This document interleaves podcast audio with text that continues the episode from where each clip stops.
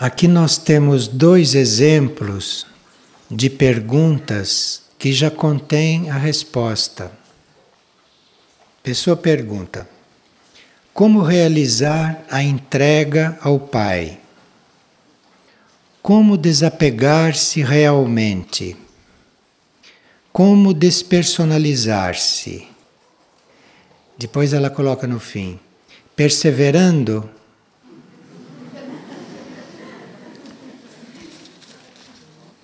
E aqui outra que pergunta e responde antes de perguntar.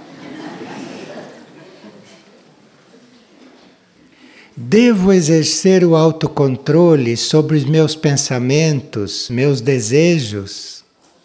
Ou devo simplesmente fazer uma entrega passiva de tudo isto? Bem, aqui uma pessoa que, pelo que ela escreve e pelo que ela diz, ela está exercendo uma profissão que não é bem aquela que a alma estaria indicando. E ela não sabe mais como rezar, porque não lhe satisfaz repetir palavras, mas também não lhe vem espontaneamente o que dizer quando ora. E que agora se anexou uma questão financeira porque ela tem algumas dívidas para pagar.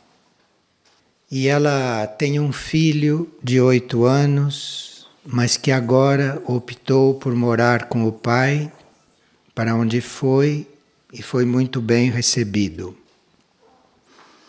Então veja, aqui tem uma indicação de que esta pessoa está dentro de um karma opcional ela não está com karma completamente fechado e compulsório. Porque quem tem um filho de oito anos, normalmente está um pouco ocupado com este filho, não? E normalmente não se pode seguir um caminho deixando para trás um filho de oito anos, normalmente. Mas aqui neste caso não se dá isto. Porque o filho de oito anos, que era a coisa mais kármica, foi morar com o pai e está bem. Então, isto indica que a pessoa não está numa situação compulsória.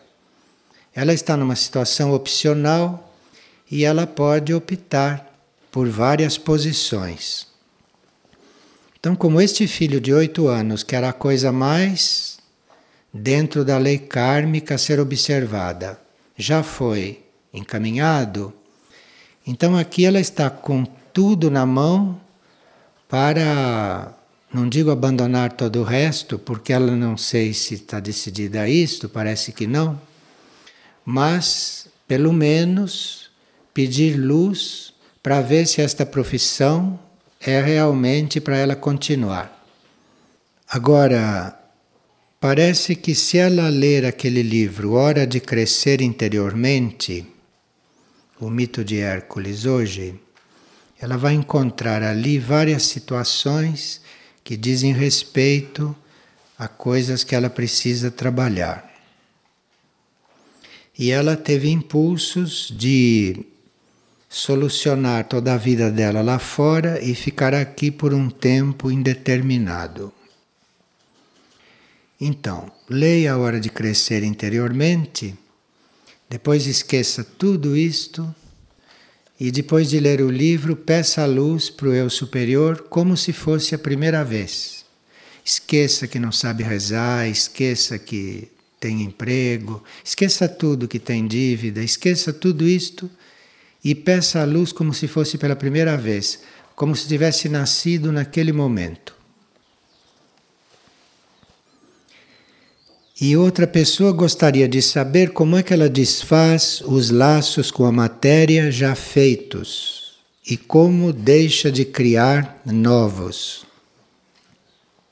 Se nós temos presente o nosso eu interno, se temos presente a nossa mônada, o nosso espírito, se apelamos para esses nossos níveis internos, certamente este assunto dos laços com a matéria e dos laços novos que a gente vai criando ficam sob controle.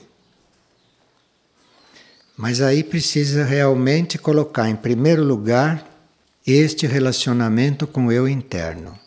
Porque aí esta questão dos laços vai ficando controlada. E cada caso é um caso. Para cada um vai haver um prosseguimento deste processo.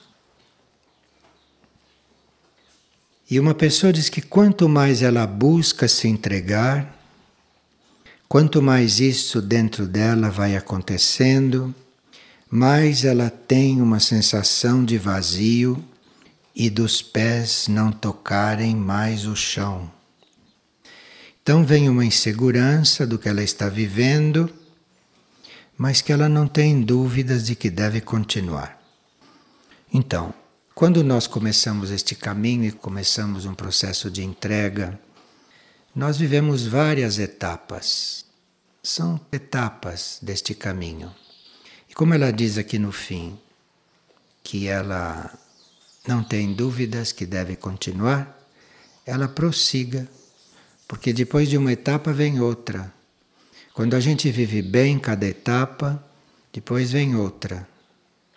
Então, isto são etapas são importantes, mas se continua confiante e as etapas vão se sucedendo. E assim as coisas vão amadurecendo.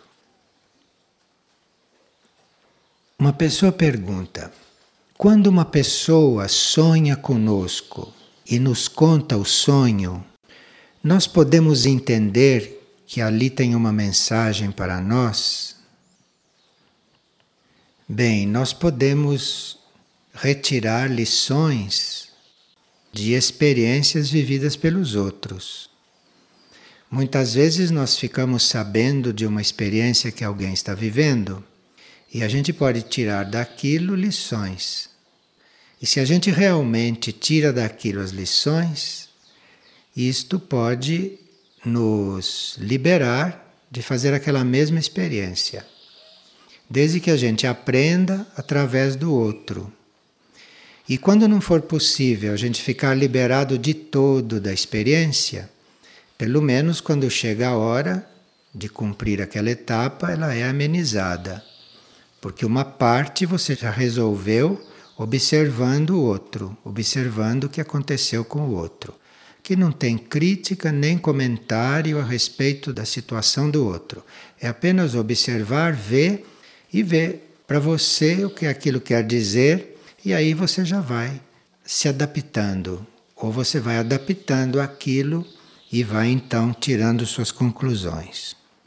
Agora, acontece também que às vezes nós passamos por algum período cíclico que não estamos em boa sintonia para sonhar muito claramente. Pode acontecer, porque estas coisas, essas coisas têm ciclos também. Então pode acontecer que a gente precise de um esclarecimento bem direto e não possa ter naquele momento por alguma razão, ou porque não está atento, ou porque não está sintonizado, ou então por algum motivo kármico com a outra pessoa. Então pode ser que alguém sonhe aquilo que era para nós. Mas isto, quando acontece, fica claro. Fica claro para a pessoa que vê que aquele sonho parece que não é dela. E fica claro para o outro que ouve o sonho e diz: Ah, isto é para mim. Então aí pode uma pessoa sonhar pela outra. Mas aqui precisa que haja uma boa sintonia entre estas duas pessoas, uma boa sintonia interna. Precisa que haja uma complementação interna. Isto pode sim acontecer. Como pode acontecer também que havendo essa complementação e havendo esta sintonia interna, alguém viva alguma coisa um pouco em nosso nome. Isto já é mais subjetivo, isto já é mais interno e mais raro, mas também pode acontecer. E aqui uma pessoa teve uns sonhos premonitores. Sonhos premonitores são aqueles nos quais a gente vê as coisas antes delas acontecerem no plano físico. Isto é possível, isto é muito normal, muito natural, porque as coisas não acontecem diretamente no plano físico. As coisas acontecem nos planos sutis, internos e vão descendo até chegar no plano físico. Então, quando as coisas, antes de acontecer no plano físico, acontecem no plano mental, acontecem no plano astral, antes. Então, se você no sonho vai ao plano astral ou vai ao plano mental, lá você assiste o que vai acontecer depois no plano físico.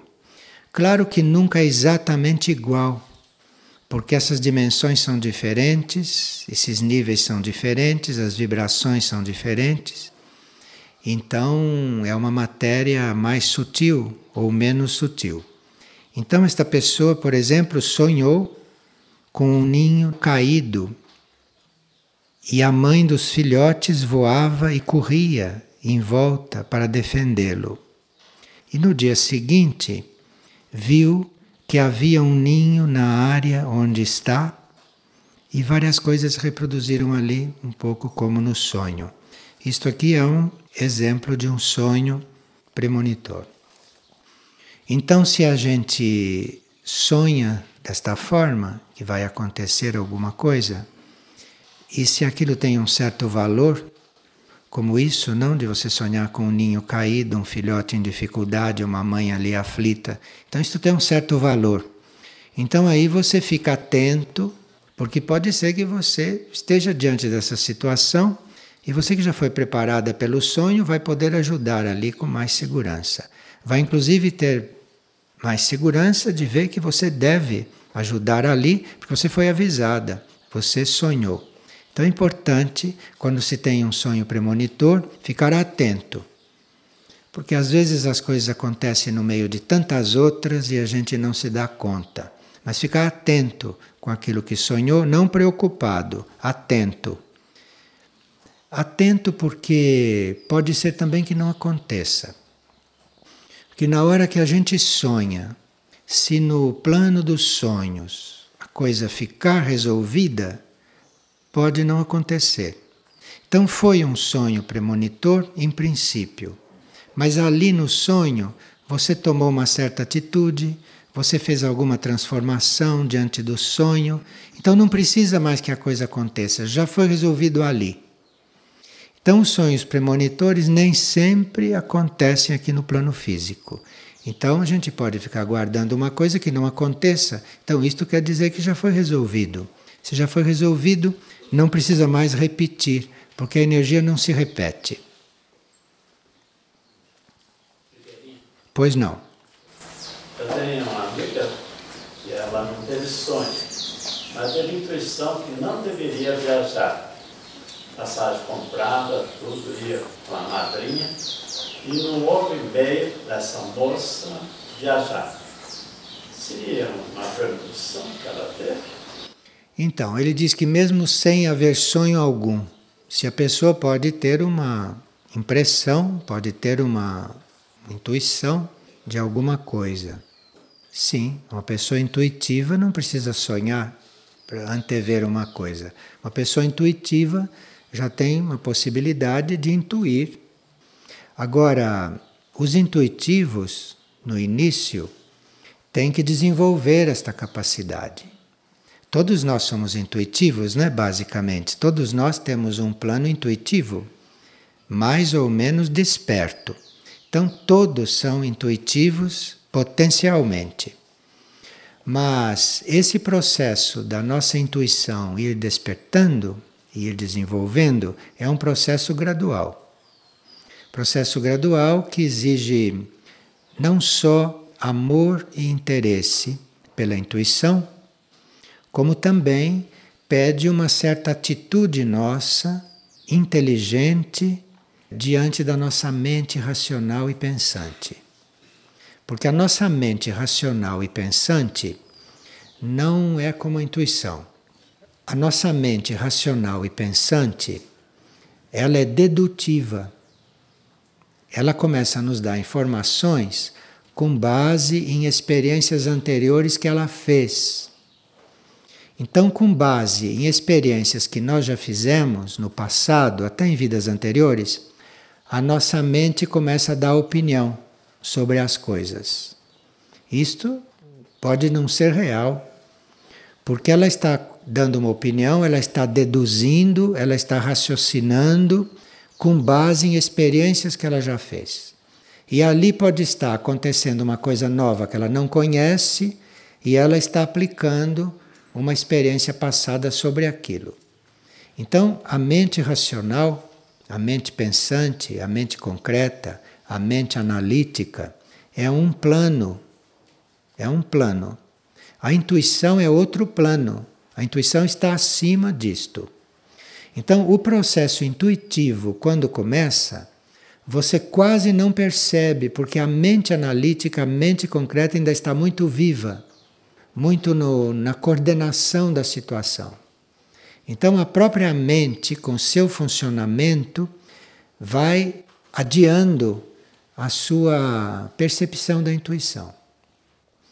Para a intuição, nós temos que estar realmente muito atentos, muito voltados para ela, e temos já que ter tomado uma decisão com respeito a isto. Porque se você não toma uma decisão de ser intuitivo, de permitir que a sua intuição trabalhe, funcione, surja, te ajude, viva, enfim, se você não toma esta decisão, a mente analítica concreta, esta mente racional, fica sempre tomando a dianteira. Agora, nesse processo de despertar a intuição, nós temos que ser cautelosos, porque nós podemos também tomar uma imaginação nossa por uma intuição. Aqui tem que ser cauteloso. E existe uma forma de você perceber isto, porque a imaginação é um pouco demorada, sabe? A imaginação vem aos poucos, vai mudando, a imaginação vai chegando, você vai tomando contato com aquela imaginação por partes e você vê que à medida que você vai imaginando, que aquilo vai desenvolvendo, você vê logo que é imaginação.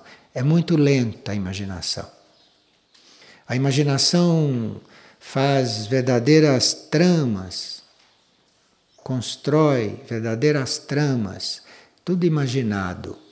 E aquilo é lento. E você está imaginando, existe uma ação sua ali, bem consciente. Quando acontece a intuição, você não esperava, você não sabe como ela nasceu, não era nada do que você estava pensando nem imaginando. De repente aquilo está na sua frente. Você nunca pensou naquilo. Isto é uma intuição. E então agora precisa tomar cuidado para não confundir isto e não começar a deturpar isto com aquilo que a mente vai acrescentando, com a interpretação que a mente dá. Precisa ir e tomar certos cuidados. Mas quando esse mecanismo fica mais ágil, aí é muito simples distinguir quando é a mente que está falando ou quando é a intuição que desceu. E uma pessoa foi a uma audição pública de fitas. E na madrugada do dia seguinte, ela sonhou que quatro ou cinco dentes haviam caído, os dentes dela. E ela quer saber se isto tem a ver. Bem, as fitas, em geral, nos mostram vários pontos a serem trabalhados no nosso ser. Então, se a gente ouve uma fita e é chamada a nossa atenção sobre tantos pontos a serem trabalhados, aquilo pode desencadear um mecanismo em nós e algo em nós pode continuar mostrando, depois da fita, outros pontos atuais para nós, que podem nem ter sido tocados na fita. Mas a gente fica estimulado pela fita e aí vai vendo outros pontos a serem mudados. Então, se a pessoa sonhou que quatro ou cinco dentes tinham caído depois de ouvir uma fita, isto pode ter sido o eu interno dela que, se valendo do impulso que a fita lhe deu, lhe mostrar que tomasse cuidado com o uso da palavra, porque os dentes são ligados ao uso da palavra. E ela viu quatro ou cinco, mas aqui é muito claro, porque o quatro representa cuidado com a palavra física, no plano físico, com a palavra falada. E o cinco representa cuidado com as palavras mentais, cuidado com a mente. Então, o quatro representa a palavra falada e o cinco representa a palavra pensada, aquilo que é a mente. E aqui tem um exemplo de sonho recorrente, quer dizer, um sonho que fica se repetindo. E ela sonhou mais de uma vez que dirigia um carro, mas que ela não estava sentada no banco do motorista. E no meio do caminho, ela percebeu que estava usando os pedais, usando o volante, e que aí ela estava já no lugar certo. Bem, isto da gente não estar no lugar do motorista quer dizer que a gente está fugindo das próprias responsabilidades, está fugindo das próprias tarefas. Porque no carro, que representa a personalidade, nós devemos estar no volante e não no banco que não é o do motorista. Então, isto representa uma tendência para fugir de tarefas, de decisões, de responsabilidades, etc. Uma pessoa conhece uma outra que há 10 anos faz um exercício espiritual e que ela não vê nenhum resultado nisto e nem a pessoa. E se seria recomendável ela divertir a pessoa como abordar esses assuntos sem entrar em contenda e sem ferir. Bem, nós, se é o caso de dizer alguma coisa, temos que nos colocar numa situação bem impessoal, temos que ver se naquele momento não estamos envolvidos com a pessoa. Se está envolvido, espera um pouco. Precisa ver se está neutra, diante do que está acontecendo. Se não está neutra, espere um pouco, reze para ficar neutra, para depois ir dizer alguma coisa. E aí, se está em condições de fazer uma observação, então faça a observação internamente deixando a pessoa totalmente livre para ouvir, para fazer, para levar em conta, quer dizer, deixar a pessoa livre. Até se enquanto está falando, vê que a pessoa não está ouvindo, Continue neutra, continue não envolvido, assim é lícito fazer. Agora, se com tudo isto a pessoa entra em contenda, a pessoa reage, aí já é coisa da pessoa. Nós fizemos tudo o que pudemos, mas se a pessoa ainda reagiu, aí é ela que é assim mesmo por enquanto. Agora, a outra pergunta desta mesma pessoa é sobre uma mudança de ponto. Ela diz que ela nem está na vida que todo mundo faz e que também ela não está na consciência monástica. Ela está no meio. Isto é, ela está onde está a maioria. Não é nada demais isto, não? Porque as pessoas que fazem a vida normal não estão interessadas no caminho. E aquelas que estão na consciência monástica não tem mais nenhuma pergunta a fazer. É? Estão naquela consciência e vão vivendo e bastante regularmente, harmoniosamente, equilibradamente vão vivendo, momento por momento, momento por momento, e vão sendo levados. Consciência monástica, isto. Então, a maioria está no meio, a maioria está entre uma coisa e outra, não querendo mais ser como era e também ainda não sendo aquilo que está buscando e que gostaria de ser. Então, existe uma, um verbete no glossário esotérico chamado ascese. Ele está na página 27, 28 e 29. E existe um verbete chamado Caminho Espiritual, que está na página 48. Então a pessoa lendo esses dois verbetes, ela pode eventualmente mudar este quadro que ela está pedindo para mudar de ponto. Pessoa diz que não compreendeu o significado do pensamento do dia de hoje. O pensamento diz: Bem-vindos os ousados, os que sabem amar. Bem-vindos os ousados, os que sabem amar. O que, que uma coisa tem a ver com a outra? Para você ser amor e para você estar no amor, você precisa ser muito ousado. O amor é uma ousadia muito grande. Você precisa ousar abandonar, contrariamente a muitas correntes naturais. Então, é preciso muita ousadia para estar diante do amor, saber amar. Porque o amor é uma energia libertadora. E nem todo mundo ousa ser liberto. As pessoas gostam de estar presas, as pessoas gostam de estar amarradas, gostam de ser controladas. As pessoas gostam disso. E sendo uma energia libertadora, e se a gente vai se libertando, vai se liberando dos próprios vínculos consigo mesmo, dos próprios laços eh, afetivos, mentais, emocionais, etéricos, enfim, isto precisa ser ousado isto não é para todos. E depois precisa ser ousado também, porque o amor nos move ao encontro da necessidade dos demais.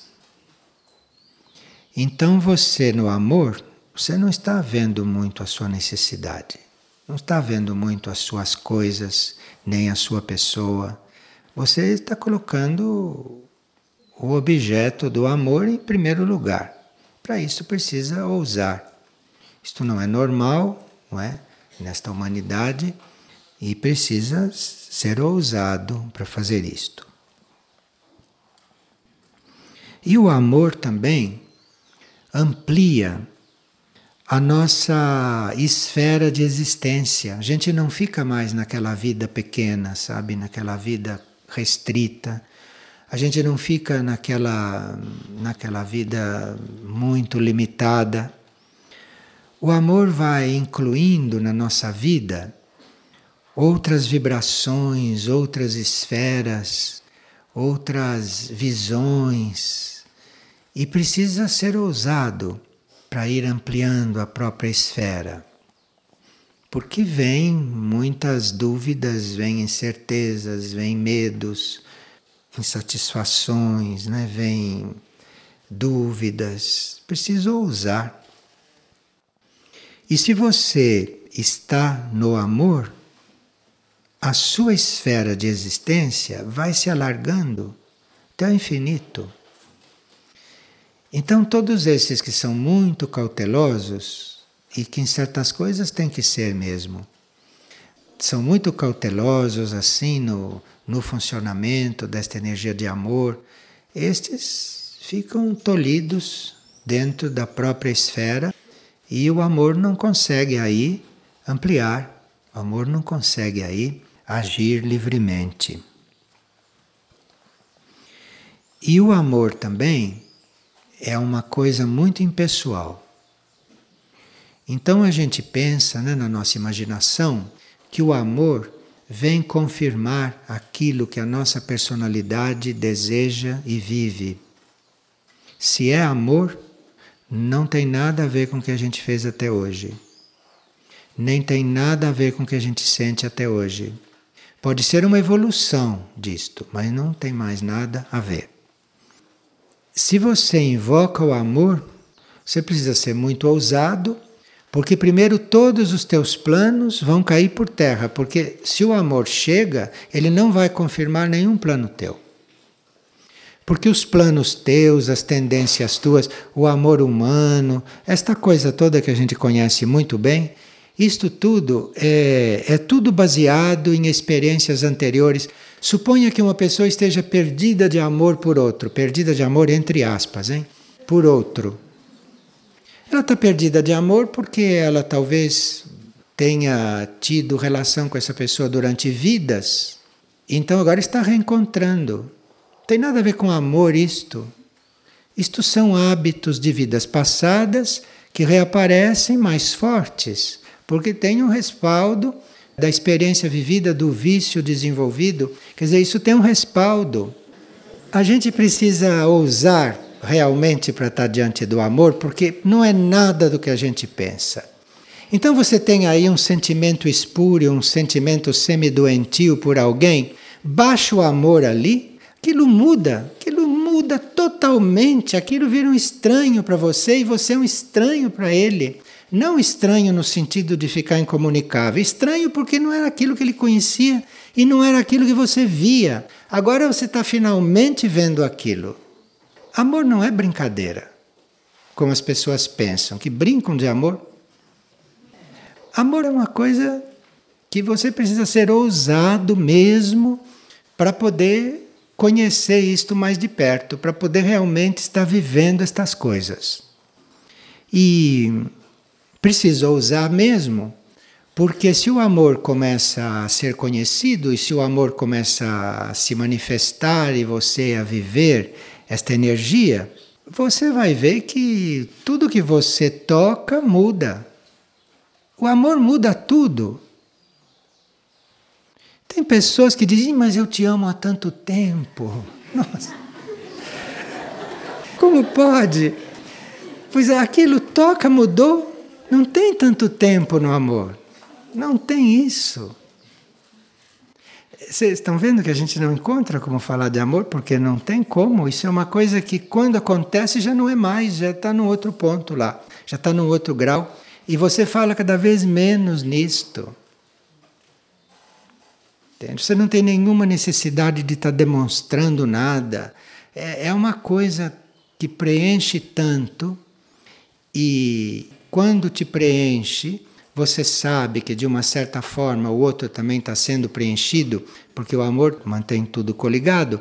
Então você não se preocupa com mais nada, nem com explicar, nem com dizer, nem com se declarar, nem com demonstrar.